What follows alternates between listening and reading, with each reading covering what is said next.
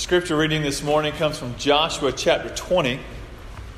We're going to pick up back in our sermon series in the book of Joshua. We're nearing the end. We have a few more weeks to go. Uh, but this morning we're going to be in Joshua chapter 20. So if you want to follow along with me, there's a Bible in the pew in front of you there, or you, you could use your Bible app, or maybe you brought your own. Um, but I encourage you to, to have Scripture out this morning.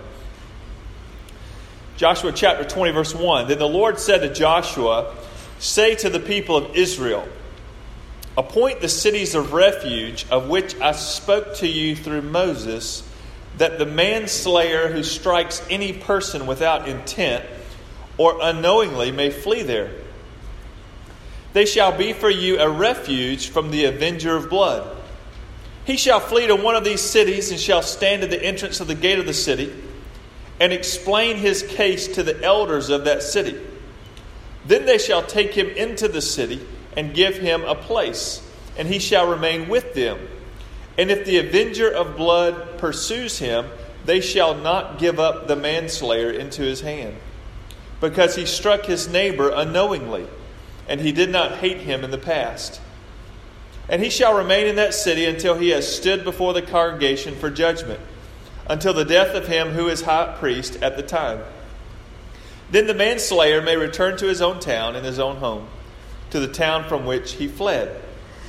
So they set apart Kadesh in Galilee, in the hill country of Naphtali, and Shechem in the hill country of Ephraim, and Kiriath Arba, that is Hebron, in the hill country of Judah. And beyond the Jordan, east of Jericho, they appointed Bezer in the wilderness of the tableland from the tribe of Reuben, and Ramoth and Gilead, and from the tribe of Gad, and Golan and Bashan, from the tribe of Manasseh. These were the cities designated for all the people of Israel and for the stranger sojourning among them, that anyone who killed a person without intent could flee there so that he might not die by the hand of the avenger of blood till he stood before the congregation. May God bless the reading of His Word. What do y'all think about that? City of refuge. Cities of refuge. You may be thinking, okay, Ron, where are you going to go with this one? You know, today. Well, that's the beauty of, of preaching through books of the Bible. If you've ever noticed, you know, when you preach through a book of the Bible, uh, you do not dictate the content. You just go straight through and you teach God's Word the way He has laid it out. And so that's one reason why, most often than not, uh, more often than not, I preach through books of the Bible. Uh, that way I can't just pick and choose what I want to preach on. Uh, so, this, therefore, this morning, we're talking about cities of refuge. And so, uh, but it, it's really interesting. I think you're going to actually benefit greatly from this.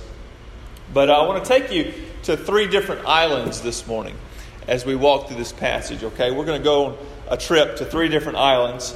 Uh, the first island is going to be Old Testament Israel, as described in Joshua chapter 20. Then the second island we're going to travel over to is the island of biblical truth that is applicable both to Old Testament Israel as well as to, to those uh, of us today who are in Christ, the people of God today. And then the third island is the application. Like, how do we apply this biblical truth today in our lives? And so let's get in the boat and let's head over to the first island.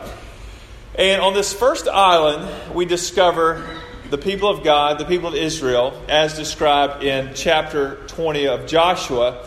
And on this island, we're going to figure out how the city of refuge worked, okay? And so, you know, God gave the people of Israel laws to govern the community, to govern the nation. And the most well known of these laws are the Ten Commandments, right? Ten Commandments. Well, one of those commandments, the sixth commandment, specifically says, You shall not kill unlawfully. Or you may have heard it translated as, You shall not murder.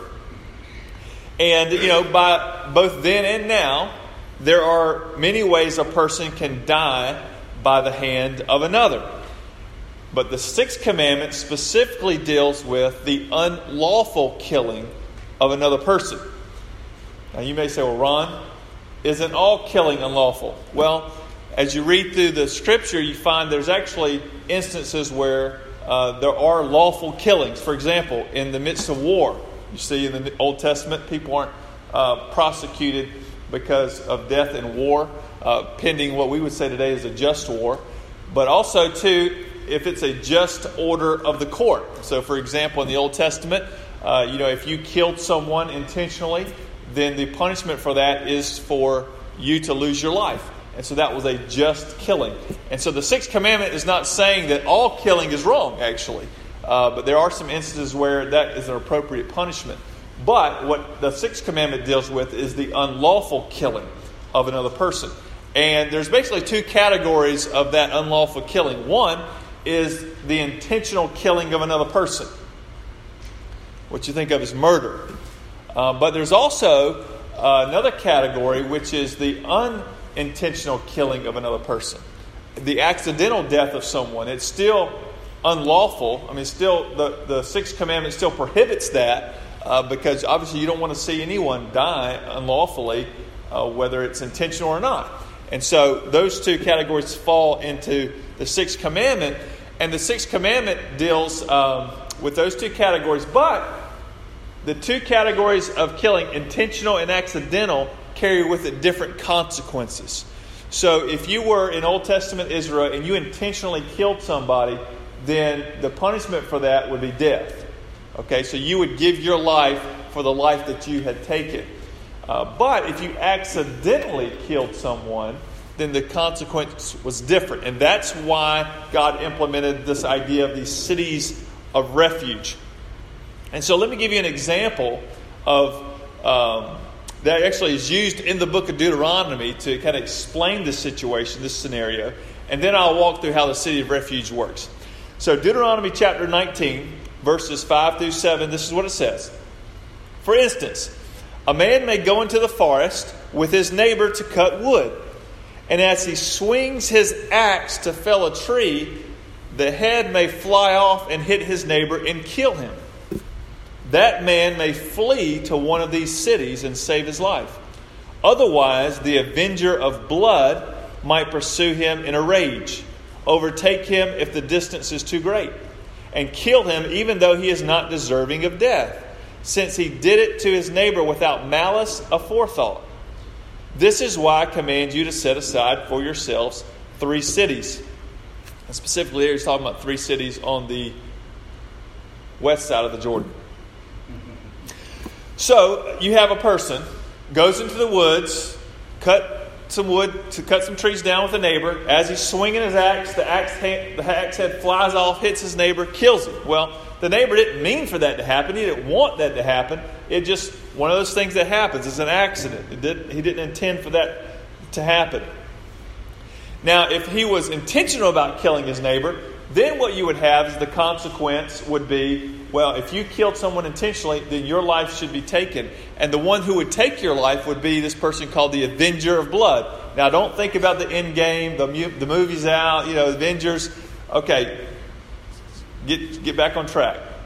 At least all of you who are into that. Some of y'all are thinking, I don't know what you're talking about. Um, just stick with me. Avenger of Blood. This is the person, uh, who, a close relative of the one who was killed. They're going to avenge the blood. They're going to bring about justice uh, against the, the killer. And so, if it was intentional, the avenger of blood had a right to kill the person who had killed their relative. However, if your relative was killed accidentally, I mean, you still are feeling that same, you know, sense of loss and grief, and so you still may want to strike out against the person who killed your relative accidentally. And God knows that, and so that's why He's made this provision. And so let's say that was you. You were out cutting down a tree, and your axe head flies off, kills your neighbor. And then your neighbor's family members coming after you. Well, what are you going to do? Well, you're going to go to a city of refuge. And the city of refuge was a walled city, and the way you would enter this city would be through the gate. And at the gate, you would have the elders who were sitting at the gate. And the elders were, were kind of like our modern day judges. They would hear different cases and rule based on God's law. And so they would have these uh, elders at the gate. And so you would come to the gate and you say, okay, I was, out, I was in the woods, I was cutting down a tree, the axe head flew off, killed my neighbor. His relative is after me. Please let me in the city of refuge, right? Elders would hear the case. If it sounds legitimate, if it meets the criteria, they would let you in the city and provide you a place there. And then the avenger of blood comes up to the city gate and says, Where's that guy? I'm going to kill him. And they said, No, you can't do that. And we're not going to turn him over to you uh, because it was accidental. And so that's how the city of refuge works. So you would stay in the city of refuge away from your native home until the high priest died. And once the high priest died, then you could return back to your home. So that was kind of the structure of how God set up these cities in the land that, that Israel conquered uh, to deal with this type of accidental death. And also notice that you know there were six of those cities, three on the west side of the Jordan, three on the east side of the Jordan. So that's the first island. That's how it worked back then. That was the system. So now let's move over to the second island. Let's kind of buzz over in the motorboat and figure out okay, are there biblical truths, principles that were true of that time that carry over to the people of God no matter when they lived? Okay, what covenant they may be under. And so the second island is the island of biblical truth that applies to the people of God both then and now. And in, on this island, we're going to discover four principles that are true. And the first principle is that God highly values human life. And that's why we have these laws in place in the Old Testament uh, in Israel as a nation. He's putting laws in place to prevent just this vicious cycle of killing, right? Because human life is precious to him. Second principle we see is that God wants his people to be a just people. That's why he gave Israel these different ways of dealing with killing, both intentional and accidental. The third principle is that justice should be accessible to everyone. Did you pick up on that? That's why there are six cities of refuge in the land. Because everybody has access to them. You know, it would be rough for you if there was only one city of refuge and it was in northern Israel and you lived in southern Israel. That's a long way to travel to try to get away from the avenger of blood, right? And you may, may, may be overtaking you at some point and you, and you would die.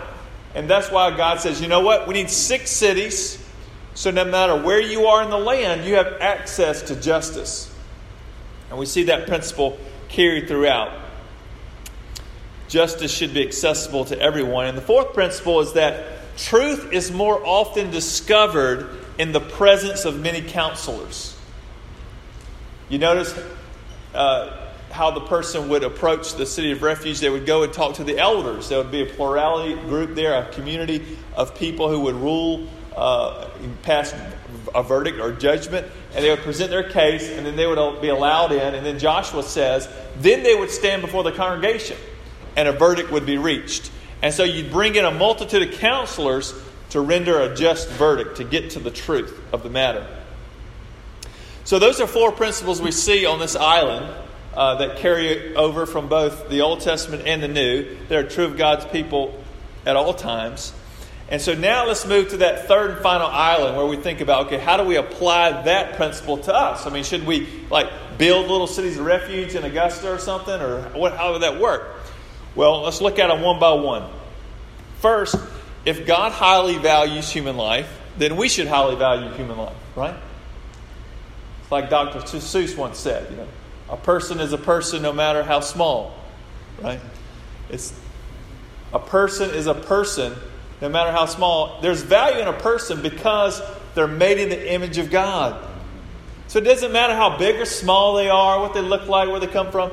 If you are a person, if you are a human being, you are made in the image of God, and therefore we should value you regardless of who you are, where you come from, what you look like, because you, you bear the image of the Creator.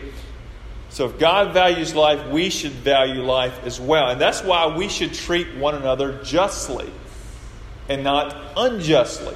That's why we should not let things pass. If, if someone wrongs someone, there should be accountability because this is an image bearer of God. You can't just do whatever you want with an image bearer of God. There should be accountability.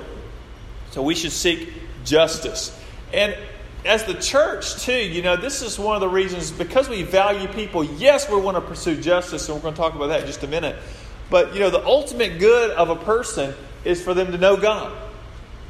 Right? One of the, one of the most, um, I guess, beneficial ways you can show love to someone is to introduce them to Jesus Christ. And so, as the church, we're concerned with how people are treated, and we're going to talk about that in just a second. But we're also concerned with where they stand with the Lord because we know that life in its fullness can be found in Christ.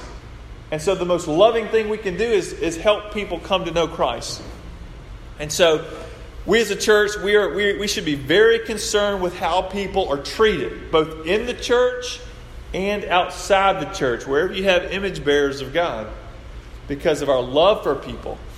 And we also uh, should introduce them to Jesus Christ, where they can become fully who God wants them to be.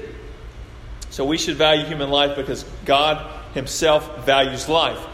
Now, the second principle we see is that God wants his people to be a just people. That was true of Israel, and that's true for us today. You know, when our children were younger, kids, you may remember this, but when they were much younger, you know, you would see the wheels turning in their minds when they were about to make a decision. Specifically, when they were tempted to do something they weren't supposed to be doing. So the wheels would be turning, right? They, they were processing. Should I do this? or not. And then we would tell them, choose righteousness. You guys remember that? Choose righteousness. We tell our kids, choose righteousness. Choose what's right. And the reason we did that is because we believe God wants us to be a righteous people, a just people.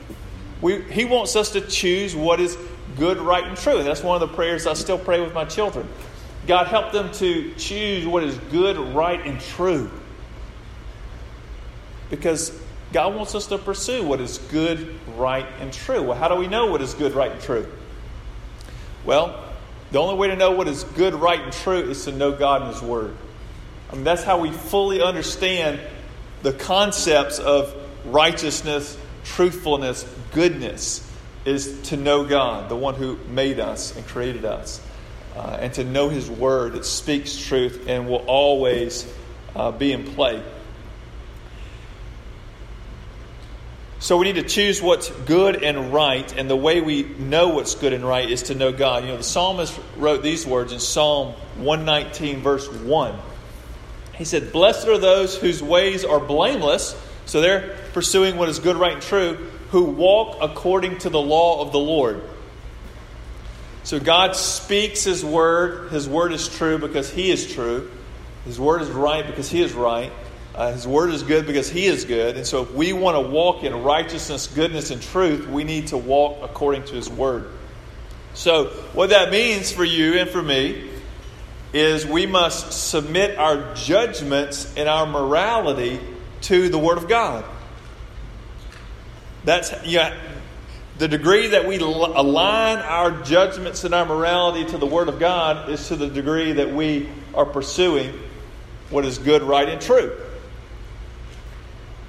And so we need to submit our ideas of justice and goodness and truthfulness to the Word of God if we're going to pursue justice.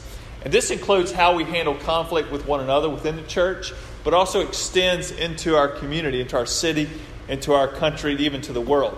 You know, when you see injustice, it should bother you. It should bother you. If you see injustice, and what I mean by that is, I guess simply put, Injustice is when someone does something wrong to someone else and they're not held accountable. They just bypass it. They look. They look. They just look the other way. That's injustice. And so uh, this happens within the church. You know, over the past few years, you've seen reports come out um, about the Roman Catholic Church, Church and the abuse of children. But you've also seen just a few months ago a report come out uh, from a paper in Texas where there were several Southern Baptist churches that were guilty of mishandling child, child abuse. And that should bother you, and that should bother me. If we see that happening, we should be compelled to act to remedy injustice within the church, but also in the city, in our city, in Augusta. When you see injustice, it doesn't matter if the person is a Christian or not, because justice is not reserved for the Christian or the non Christian. It's not reserved for the person of a certain color skin or economic background or, or religion right? We want to pursue justice for all because every person's made in the image of God. So even as a Christian, when we look outside the church and we see injustice, people being treated unfairly, that should bother you. And that should bother me. And it should bother us to, I say bother, really. Another word for bother is anger. It should anger us. But reason I use bother is because I don't want you to slip into this idea of uh, revengeful anger, but rather an anger or a um, discontentment, an irritability that causes us to, to act and to address the injustice. And, and hopefully to guide you to help make laws and implement structures and policies in place to not only uh, remedy the injustice, but restrain injustice and give people a clear path to justice whether they're in the church or outside the church. You know, inside the church, you know, if you all, for example, uh, traditionally how it has uh, been applied, especially in the church, is one way that uh, conflict or even instances of injustice have been handled is through the deacons and the pastors. You bring these issues to the deacons, to the pastors, and then they try to remedy the situation, get to the bottom of it, figure out what's happening, and see if there can be some remedy there, whether it's a, small conflict or a large issue. You know, in our country, we have um, we don't have deacons and pastors, obviously, but we have law enforcement and a judicial process. And what we want to do is we want to speak into that so that it is just. And it provides clear pathways to justice for all people, not just for the rich, not just for a person of a certain skin color or whatever it may be, but everyone has a clear pathway to justice. And justice is uh, accept, uh, accessible, which is the third principle. The third principle is that justice should be accessible to everyone. We saw it with the cities of refuge. I love that idea of the six cities, that we want justice to be accessible to as many people as possible, if not everyone. And that should be our motivation here in the church, too, as well as in our city, wherever we may live. That we want accessibility uh, to justice. The fourth principle is that truth is more often discovered in the presence of many counselors. And in the church, you see this principle um, unpacked by Jesus in Matthew 18.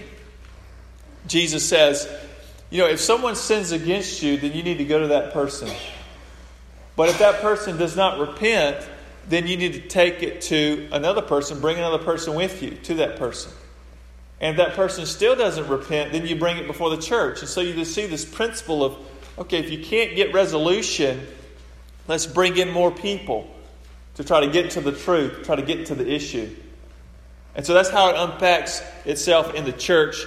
And also in, the, uh, in our city, in our country, for example, uh, we have a similar system in place in that uh, you have a plurality of counselors. You know, even at different levels of the judicial process, you have some courts that have multiple judges that rule on a case. And then you also have the jury trials, for example. The whole concept there is let's bring in a multitude of counselors. So you bring in citizens to hear a case and they render a verdict. You know, even our highest court in our land, the Supreme Court, has nine justices. In order to rule, they must be in majority uh, to bring down a verdict.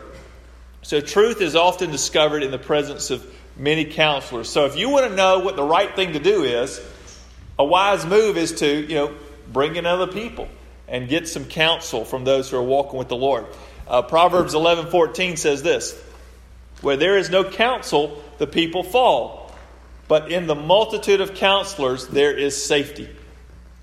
So, truth is often discovered in the presence of many counselors. So, here are the four principles that uh, were in practice in, on that first island but also can be put in practice today that God highly values life.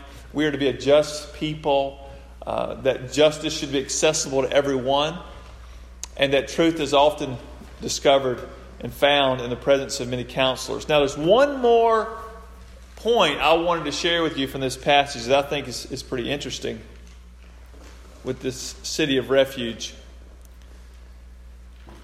You know, the people of Israel were represented before God by the high priest. Okay, he was their representative before God. And what's interesting is that what Joshua tells us in this passage is that if you killed someone accidentally, then you could run to a city of refuge where you would be sheltered. Okay? However, you needed to stay in that city of refuge until the high priest died. In other words, you had you were running from your home, your family, and you were going into the city of refuge, and you had to stay there if you wanted that protection until the high priest died.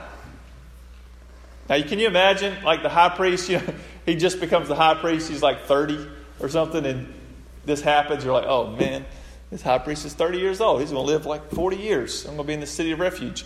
But uh, so it's interesting. Uh, this is the marker. It's not like, okay, stay there five years or stay there two years. But no, you stay there until the high priest dies.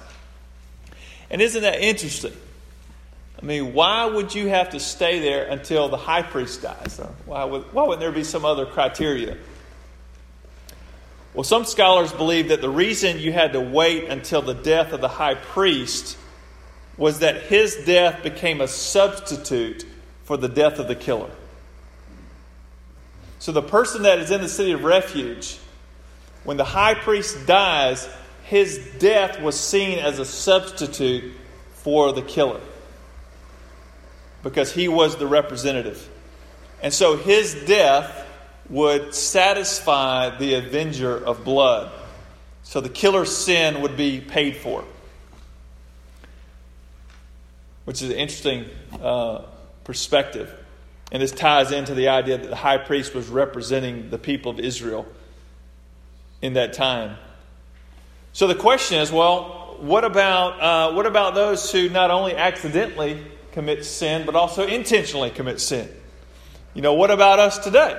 I mean, how does that, how does that work? What about those of us who are guilty? You know, where, where, do, where do we run? Where is our city of refuge? Where can we go? Well, Hebrews 9 tells us that Jesus is our high priest. And we read that through his death, our sin is paid for. Both the sins that we committed accidentally, but also the sins that we committed intentionally. Hebrews 9 28 says, So Christ was sacrificed once to take away the sins of many, and he will appear a second time, not to bear sin, but to bring salvation to those who are waiting for him. So Jesus is this unique high priest, the greater high priest, in that in his sacrifice, he accomplished more for us than just allowing us to go back home. But he took on the penalty of all our sin and he brought about freedom and eternal salvation. So the price has been paid and freedom and life have been given. So for the Christian, you know, yes, let's value life. Let's seek justice Let's pursue truth, but know this that the only way that you can be freed from the guilt and penalty of your sin before God is to run to Christ by faith, who is our ultimate city of refuge. Let us pray. Father, thank you for these laws in the Old Testament that teach us so much about your character and your uh, instruction for your people. Lord, thank you that we can think about even how can we apply these truths today that carry over into the new covenant. Lord, help us to value people like you value them. Help us to pursue justice, that people would be treated rightly, lovingly, justly. Lord, help us to make uh, justice accessible to everyone, both in the church and outside the church. And Lord, help us to bring in those around us to help us seek what's true and remedy injustice. And God, we are so thankful for Jesus, who is our high priest. Who through his death not only freed those who were in the cities of refuge for that time period, but who frees everyone who places their faith in him forever. And we are so grateful for that price and for that gift. And Lord, I pray even today as we leave this place, God, would you guide us into truth? Would you help us to know how to best pursue justice individually, but also as a church, as well as a community, as a city? That you would be glorified. And we pray this in Jesus' name. Amen.